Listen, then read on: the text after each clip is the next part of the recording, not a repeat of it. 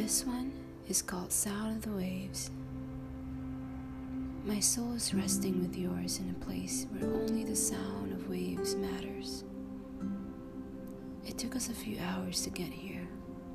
A comfortable plane ride and a short boat trip later, we have arrived in a place we call Solace. When we were told we have arrived, both of us instantly knew the sunset that night extremely beautiful, and it will be all ours to fall in love to. The bed sheet felt foreign when I sat on the edge of the bed. Then you joined me, and I immediately felt at home. Could it be? I wondered. Could it be true that your second home, other than the one you had built on the land of your collarbones, could be a person?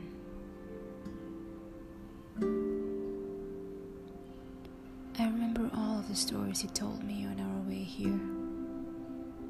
From inside the car till when you saw something familiar on the cold airport walls that reminded you of a funny incident.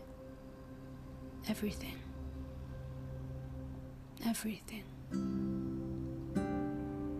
I usually have a bad memory, but this time nothing would stay in my head except your stories.